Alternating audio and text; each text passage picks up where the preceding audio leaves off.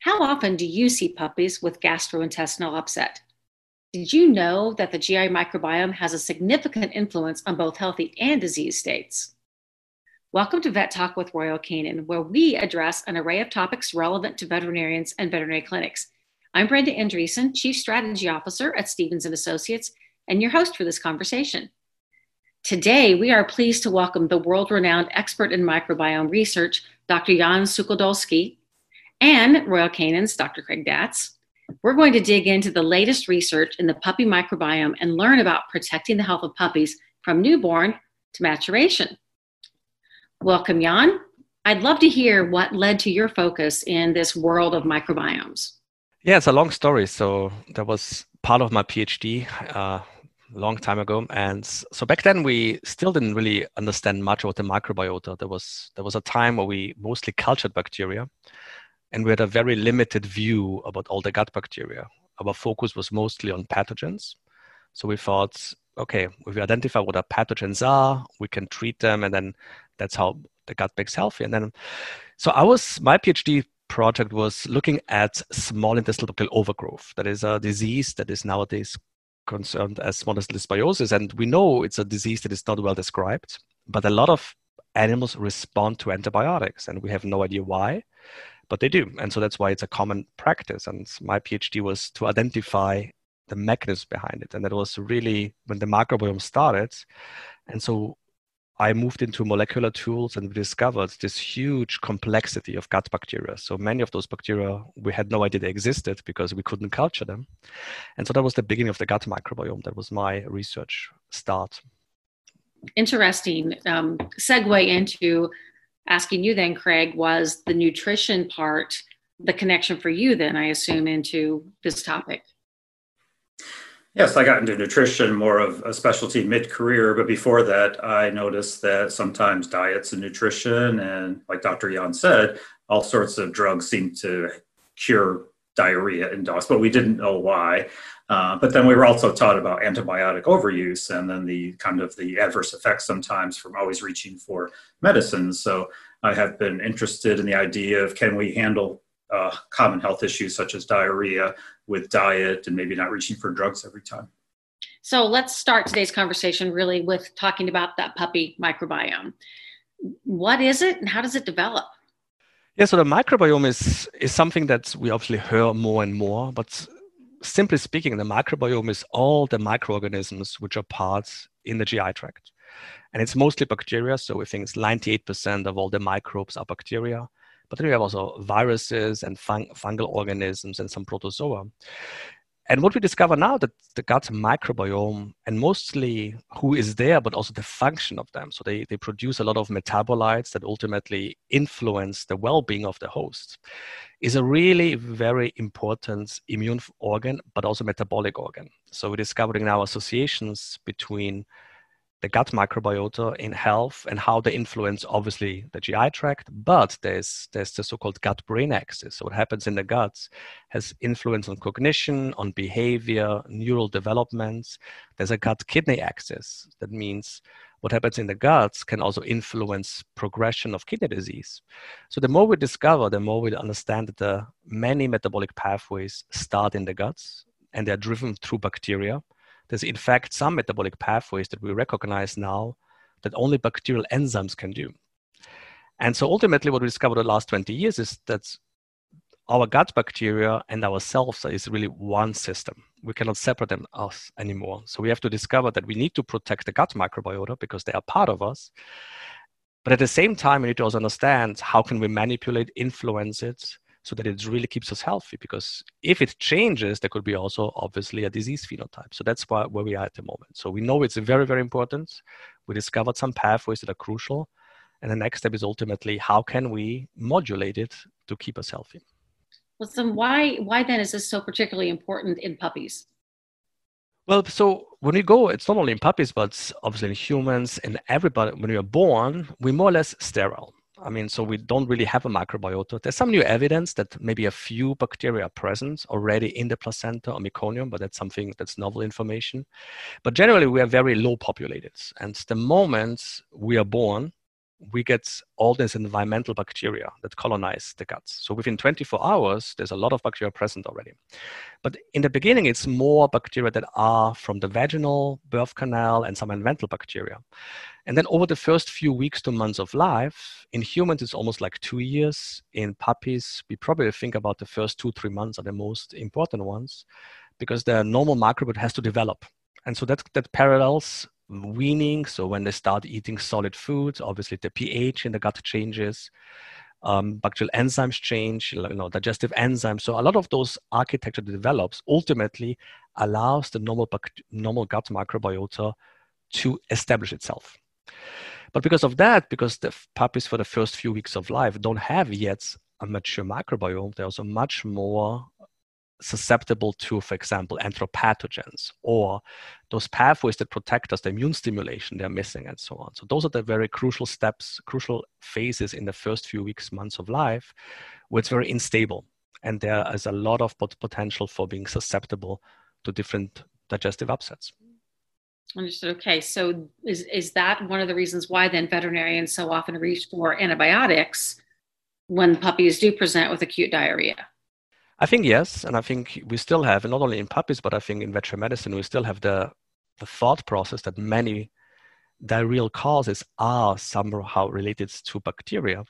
However, the more we learn about it, the more it's probably less true. I mean, there's other many other factors that really cause diarrhea more common than really a truly bacterial infection. And so those could be stress-related situations. I think especially in puppies, stress is a big uh, factor, addresses motility we have other factors, for example, like some viral infections or that we don't really know much about them yet. So my point of that is, or for example, even um, causes like weaning and changes in diet and so on. I think those are many, many more common factors that really can cause diarrhea rather than really a bacterial um, cause.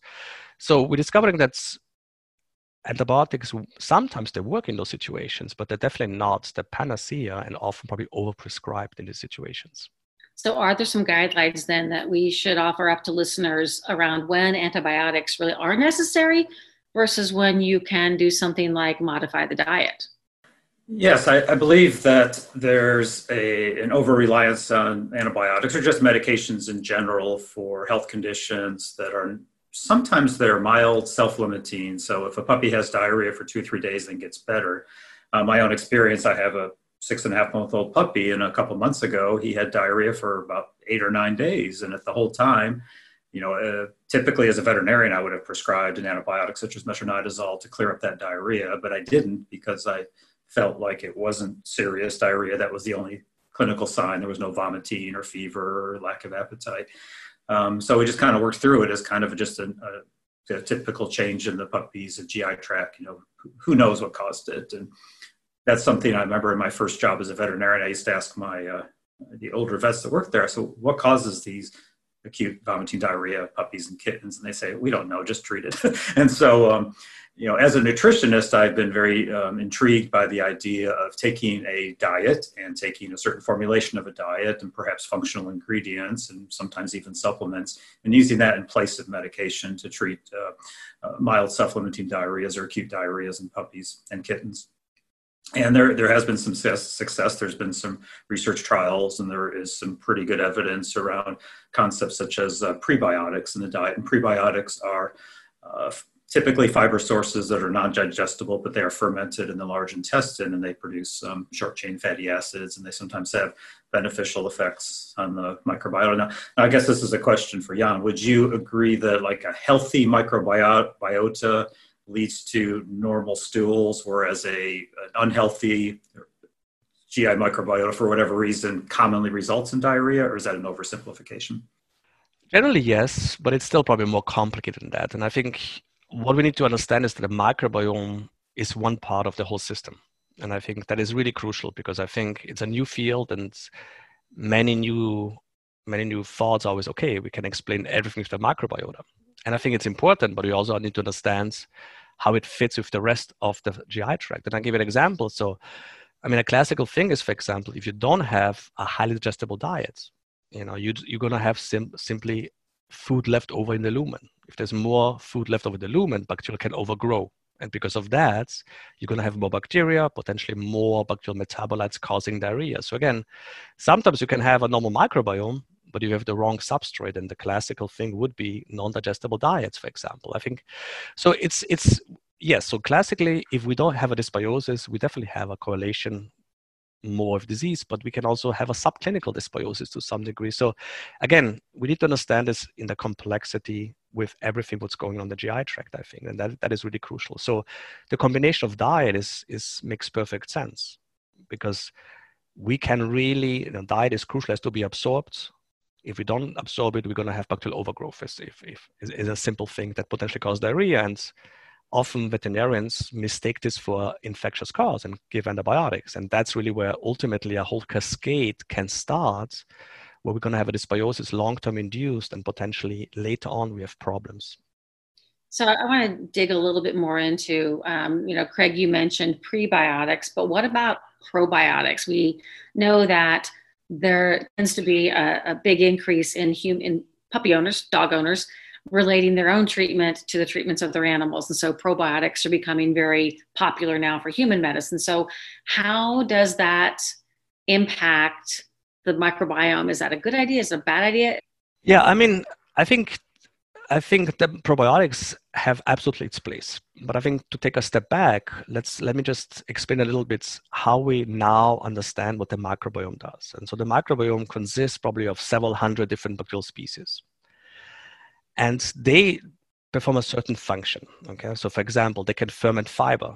So if you have a fiber source, bacteria can ferment them and ultimately produce short-chain fatty acids, which we know are anti-inflammatory, they are the stimu- they are energy source and so on. Another pathway is, for example, the bile acid pathway that is really crucial. So some bacteria can convert primary secondary bile acids. Secondary bile acids have a lot of important immune functions across the body. So when we understand what all the microbiome does, it's important to understand that there's many different species with different functions, and we have a compl- complete picture of metabolism. Now, if we give probiotics, they have absolutely a, a, a, place in medicine, absolutely, I think, but you need to also understand that probiotics usually just are one or several strains. And so they're going to have a limited function compared to the microbiome that we really have. So the ideal situations for, for probiotics is to find probiotics that replace either missing function in disease or that adds some function that might be beneficial, like stimulate the immune system or improve barrier function and so on. So that's how probiotics work. And that's why we need to understand that each of those treatments has different modalities. So some of, some of them are really complementary. So I think prebiotics and probiotics might have together a much better chance, chance long-term health than just one or the other. So how then does nutrition come into play? So are there certain nutrients that play a bigger role um, in that microbiome composition that you know it is obviously a very complicated subject as you've said how do we sort those pieces out i think we've made a lot of progress over the last 10 15 years and i think we can take we can build on a lot of experience that comes from nutrition already i think we have from experience that digestibility protein content fat content and carbohydrates or fiber have beneficial functions now when we add the microbiome research on top of that it can help us explaining many of those c- compounds and we can refine them.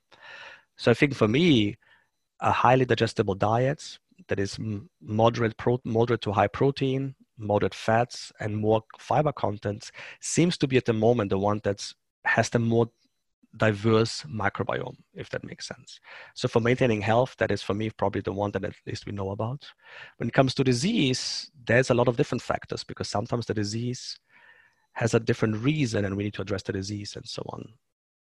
So, you know, Craig, I'd like to, to ask this one of you. How do you believe we can use all this information to help veterinarians and veterinary technicians um, have practical tips at their hands when they are you know, confronted with some of these situations? As a nutritionist, my recommendation is always going to start with a complete and balanced diet that is formulated for the growth stage, since we're talking about puppies. Um, we want to be careful not to just randomly select pet foods that may be more intended for adult dogs or maybe intended for dogs with maybe medical conditions. And just because you've got an older dog in the family that has kidney disease and you get a new puppy, that doesn't mean you share the diets. So once we kind of get the basics about a complete and balanced diet appropriate for puppies, And we look to see do we have a, a, diet that is formulated for optimal health of puppies? And that would include high digestibility. Um, as Jan has already mentioned, if you have a protein source that's low digestibility, it could bypass and arrive into the colon or the large intestine unprocessed, undigested, still some remnants of uh, parent protein, uh, polypeptides, and so forth. And the bacteria kind of go to town because they're all of a sudden presented with a, a new food source, so to speak, or a, a substrate where they can start fermenting, uh, which could lead to um, excessive, uh, uh, you know, fluid, water and fluid collection and gas production, poor quality stools, and eventually an unhealthy puppy. Um, so we do, as pet food companies, as they formulate proper diets for puppies, they do take into account the digestibility of the protein sources but that also extends to the um, fat. The fat sources are generally highly digestible, but the types of fat you might use in a puppy food may differ because there's different fatty acids that are needed in different proportions for puppies as for adult dogs. Um, fat is composed of fatty acids, and there's not just one that's essential. We have to have a, the right balance of um, you know saturated, unsaturated, polyunsaturated, linoleic acid, long chain polyunsaturated fatty acids, um, such as DHA, which a uh, been shown to be needed for uh, neural development and eye development too. So we want to make sure the puppy food is enriched with DHA. Um, so then we, can switch over to fiber, and a puppy food should not really be high in fiber because fiber is wonderful as a, an adjunctive treatment, sometimes for adult dogs with diarrhea or for certain cases. But in puppies, a high fiber diet may not be ideal for their microbiome. It may lead to a poor digestibility of the diet, maybe less nutrient absorption, poor quality stools. And so we tend to avoid using extra fiber in puppies, but that's not to say a puppy with chronic diarrhea, sometimes they do respond to fiber supplementation or high fiber diet. But on, on the average, a healthy puppy, we shouldn't be looking for a high fiber diet. Um, and we want to make sure the vitamins and minerals are in the correct proportion, not too much, not too, not too little. Um, so when it's overall said and done, I do try to get the message out that pet owners should not just willy-nilly feed human foods. They should not feed um, inappropriate diets. They shouldn't feed excessive treats. They shouldn't feed table scraps. All of those things could very negatively influence a puppy, uh, puppy's GI tract, puppy's microbiota, just overall puppy's health. Um, and I frequently get questions about parasites. Well, this, this puppy had roundworms, or this puppy had Giardia, and I gave him more medicine, but he's still having diarrhea. So I need to deworm him over and over again. And so, well, maybe not, because the worms are definitely a disruptor to a healthy GI tract. But once they're dewormed, if the diarrhea continues, you probably need to look for another cause. And this is where we bring into the, you know, maybe it's an improper diet, maybe it's stress, maybe it's a, a viral infection. Um, could be even a, a, metabolic endocrinopathy such as hypoadrenocorticism, which is overlooked sometimes in puppies because we think of it as an adult disease. Um, exocrine pancreatic insufficiency can cause diarrhea in some puppies. And so you have to keep thinking as a veterinarian, okay, well, the puppy is having diarrhea, it's not growing well, there's just something chronic going on. Um, is it do i need more dewormers? Probably not. Do i need antibiotics? Probably not. You probably need to go back and try to make a diagnosis and maybe a more specific treatment plan. Well it's interesting because this research is revealing you know again this is a much more complicated story i think than most veterinary professionals realize it is and kind of underscores the point that you can't just go tell them to choose any product off the shelf to feed their puppy, we really need to be very thoughtful about it. So I'm really curious to know, Jan, what's next for this research? What what what comes up now, and and how do we get more information out? I guess the next is really to understand. I mean, in, in the health, I think as long as what, what what Greg said, I mean, as long as we keep puppies healthy, I think we're all good.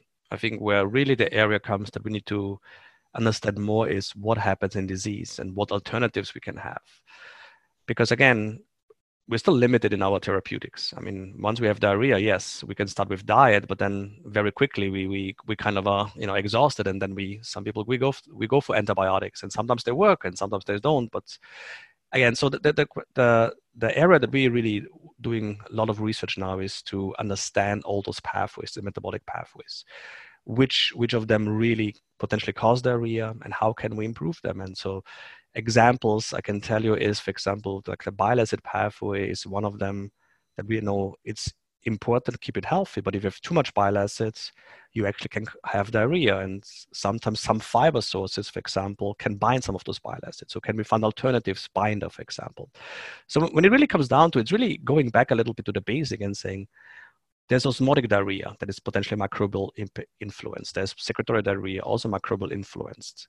So what alternative treatments can we add that we really stop having diarrhea? So think it's really actually, that is the real simple concept. And I think going back to old things that we kind of knew it works but never understood, I think that's really actually the most promising area. Some other areas that we that we really focusing now is fecal microbial transplants. Meaning, so instead of using antibiotics against enteropathogens, can we simply, you know, inf- in, infuse healthy donor stool and can that help us in some diseases and i think we have especially in in diseases that are infectious we have a good success rate so I think that's a potential alternative. And ultimately, it is really understanding understanding how the microbiota inf- works together with the host. And I think that is really the big steps. And I think ultimately we need to bring some this into clinical practice to, understand, to make veterinarians understand that we have alternatives, and that's why we can protect the gut microbiota. Because I think the one question came up all is about you know what is the long-term consequences? And, uh, and especially there is there's quite a, a, lot of data in humans now coming out that if we have a dysbiosis especially in the early early um, lifetime so in in humans it's mostly obviously done in, in humans but in infants even even in pregnancy. So even there's some some data when when when pregnant women receive antibiotics during pregnancy, that potentially is a risk factor for some of children ultimately develop some chronic GI disease. So there's definitely a risk factor there. Again, it's not a major one, but again, understanding this is a very vulnerable area. So we need to protect the gut microbiota and we need to identify alternatives. So that is really the, the most important focus of research for the future. We've covered a lot of information here in this podcast so far. So if we had to winnow this down, to one or two key takeaways, what would you want them to walk away with? For me, is is first of all the understanding that uh, that we have a gut microbiota. This is still a very new area, so it's still not. It's still just reaching textbooks and continuing education lectures. We need to understand the gut microbiota has a lot of important functions, and especially in the early developments of, of the guts, it is really critical. And so ultimately, what we need to understand is there's other contributions often to diarrhea. So we, we should try other approaches first, like mostly dietary approaches, nutrition, so to order protect this gut, because that is really a risk factor. When we induce dysbiosis, this risk factor is, can be pretty huge for later life, for chronic GI diseases. This has been a really fascinating topic and one that I know we're going to hear a lot more about in the days to come. I would like to say thank you to Dr. Craig Datz and thank you to Dr. Jan Suchodolski for sharing your expertise with us today. Thank you, Jan, and thank you, Brenda. Thank you.